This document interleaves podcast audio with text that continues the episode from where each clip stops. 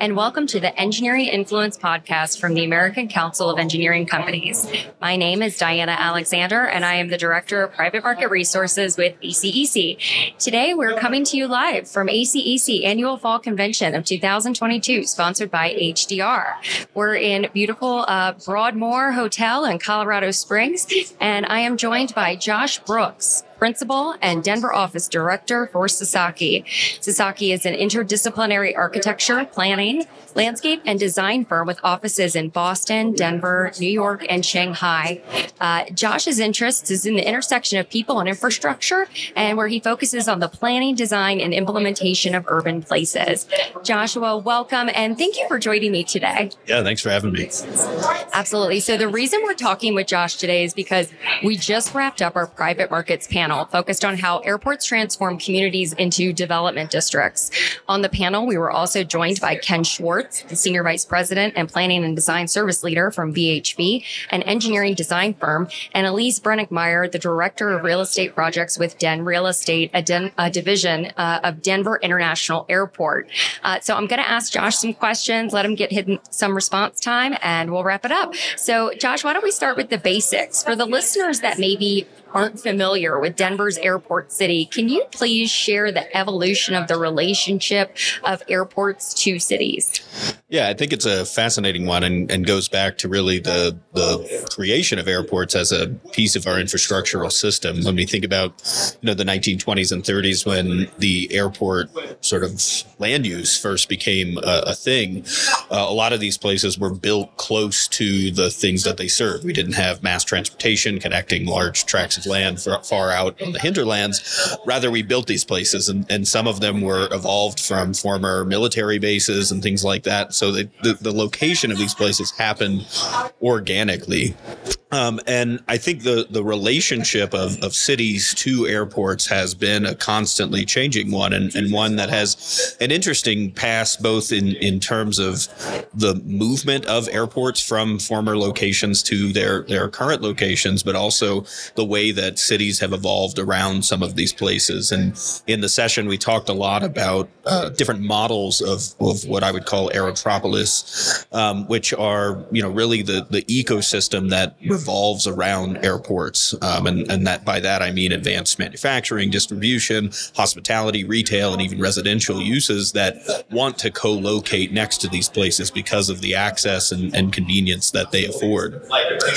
Um, you know, over time, cities have, um, you know, had tenuous relationships with some of these places, but also, um, you know, sort of co coexistent ones. And uh, what's fascinating is, is some of these places, which were located, you know, f- for a very good reason, close to cities, um, actually were pushed out. Um, you know, Stapleton, uh, former Stapleton Airport, is a perfect example of that, and one that you know was located in a certain place, and then uh, as the city grew up around it and more residential came, uh, the the city of Denver made a, a, very conscious decision to actually export that airport to a completely different location and, and decommission the entire site, and, and the, the aviation uses ceases to exist. Right. So then we kind of searched out in our session about how there's not only economic development that's created on the you know airport site of Den, but because of the old airport moving, there were then developments made there. I think you guys said there was a residential development and other opportunities elsewhere. Can you tell us more about those locations and where this has happened too?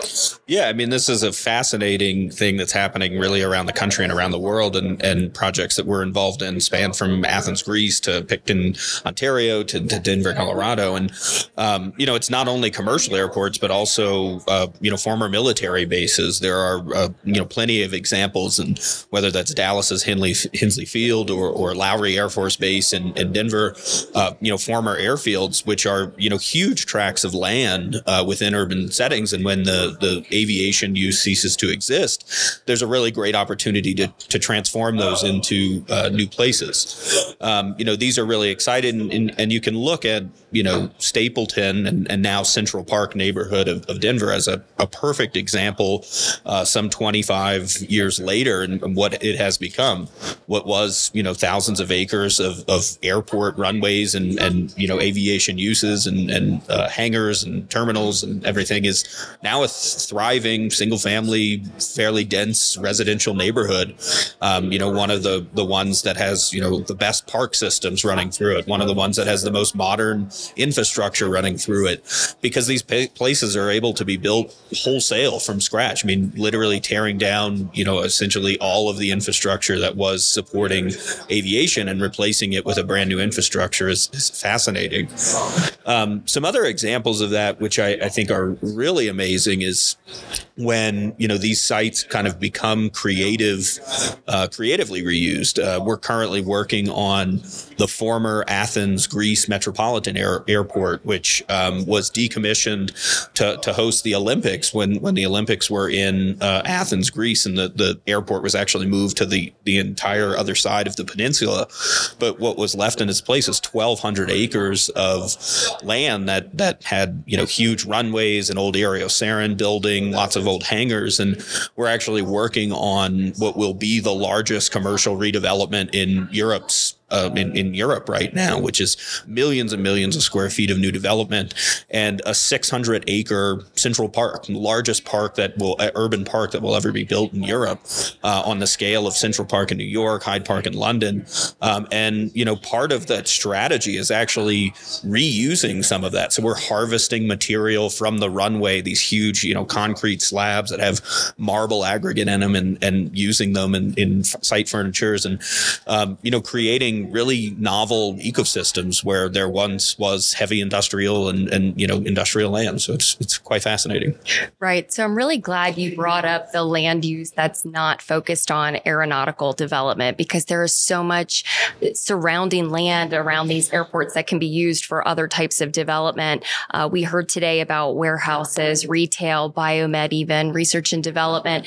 Um, so I wanted to really call that out for our listening engineers because it's not just about about uh, aeronautical work. That because of airports and their development, there are so many opportunities for all different kinds of work surrounding them. They talked about stormwater, wastewater, transportation. You need roads. There's just so much opportunity for work, and it is a trend worth watching in your area to see where airports are going next. Um, I also wanted to talk about something really interesting because it came up in our opening general session with our keynote speaker, and it was about this idea of mobility and how air taxis are coming. Uh, so, is there anything you can tell us about that? And, and is there already a plan for it at DEN, or are you seeing it on any of your other projects? Yeah, I mean, this is a technology that has been underdeveloped for you know uh, many many years, and companies like Uber and Lyft and, and others are creating um, you know vertical takeoff aircraft and and and short takeoff aircraft. ETOL, VTOL uh, is the acronyms that get thrown around, and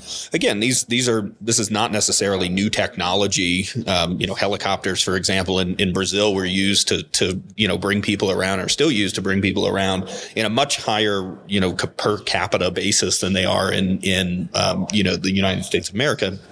Um, I think the reality is is that it's a huge perceptional thing that us as a society has to get used to. Are we ready for you know aircraft to be flying around our city and dropping people off? But you know there are really amazing opportunities in, in places like Los Angeles or San Francisco that don't have huge um, you know huge uh, transportation systems, mo- mobility systems built out other than roads, um, where these can then can sort of jump the gap in terms of technology. Like many African countries, like, you know, cell phones are more prevalent than landlines and have been for forever. And this is an opportunity to actually jump the gap in terms of technology um, to to create mobility systems where they they haven't been built out.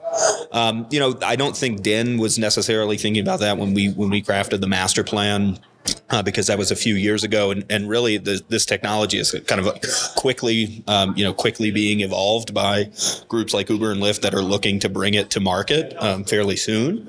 Um, but I, I, do think a lot of places are starting to think about uh, vertiports and, and how those get integrated into cities and and the other thing I, I would bring up is that um, you know air, airport influence development is not just you know on airport property per se. Uh, places like the seaport in Boston, which are just across the harbor from Boston Logan, that is an aerotropolis in in in every sense of the the word, and really a lot of that development is you know on on sort, sort of this international economy that that that uses Logan and Boston as a as a hub, and that is directly influenced by its location and proximity. And those are the types of places where some of this new technology is likely to come to market before it probably enters, uh, you know, the pla- places like Den or, or Logan or other you know municipal airports. Right. Very interesting. I also uh, I noted something when looking through the master plan that you guys have online, and I thought this was so interesting because the term used to be location, location, location, and now you guys have it coined as accessibility, accessibility, accessibility, uh, and that's the idea of this aerotropolis. So, um, if you could summarize for our listeners that maybe weren't there, you had mentioned kind of these four key nodes in the area. What's going on in each of them? What's the focus? Is there any opportunity for future development there? Yeah, I mean, I, th- I, think the goal of the master plan was to set a framework uh, for the market to tell DEN what they thought, um, and so it's not necessarily going in and saying there's going to be a hos- you know a, a, hospitality component or hotel component here. Uh, it's going to you know a gas station is going to go here, or some retail is going to go here, or some corporate campus is going to go here.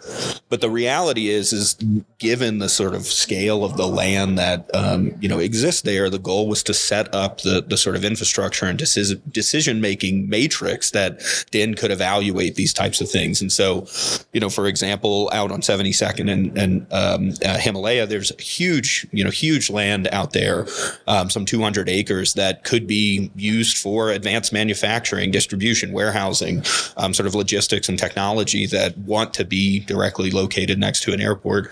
Um, but, you know, can't find a place or can't find you know land big enough that that's not on airport land um, to, to locate there. And and because the, that's so far away from the runway protection zone and other t- so technical constraints you could actually see smokestacks or other things that that need height and bulk and, and and things like that. Whereas you know something like the the east approach which is again directly south of the the terminal and the new Westin hotel might actually be much more suited for conferencing and and um, you know office and uh, you know hospitality components that would support um, you know people flying in, going to a conference, and then flying out the next day. And so each one of the nodes, from a market standpoint, has probably a unique position. But the goal of the master plan was to really set up that framework that I think protects uh, a lot of the those sort of natural resources that that Den has as an asset. I mean, thirty four thousand acres of prairie grassland, you know, essentially in a contiguous fashion, is not something that gets found every day. And and so I, I really give uh, Den a lot of credit in, in making that a sort of focus of the plan is that protecting their natural resources was as important as sort of setting up those development nodes. Absolutely. So that is about all the time we have for today. Um, and lastly, thank you, Josh, again for joining us in Colorado today and for participating in our private markets panel. Of course, it was a lot of fun. Great. And thank you, listeners, for joining us on another Engineering Influence podcast from ACEC. Have a good one.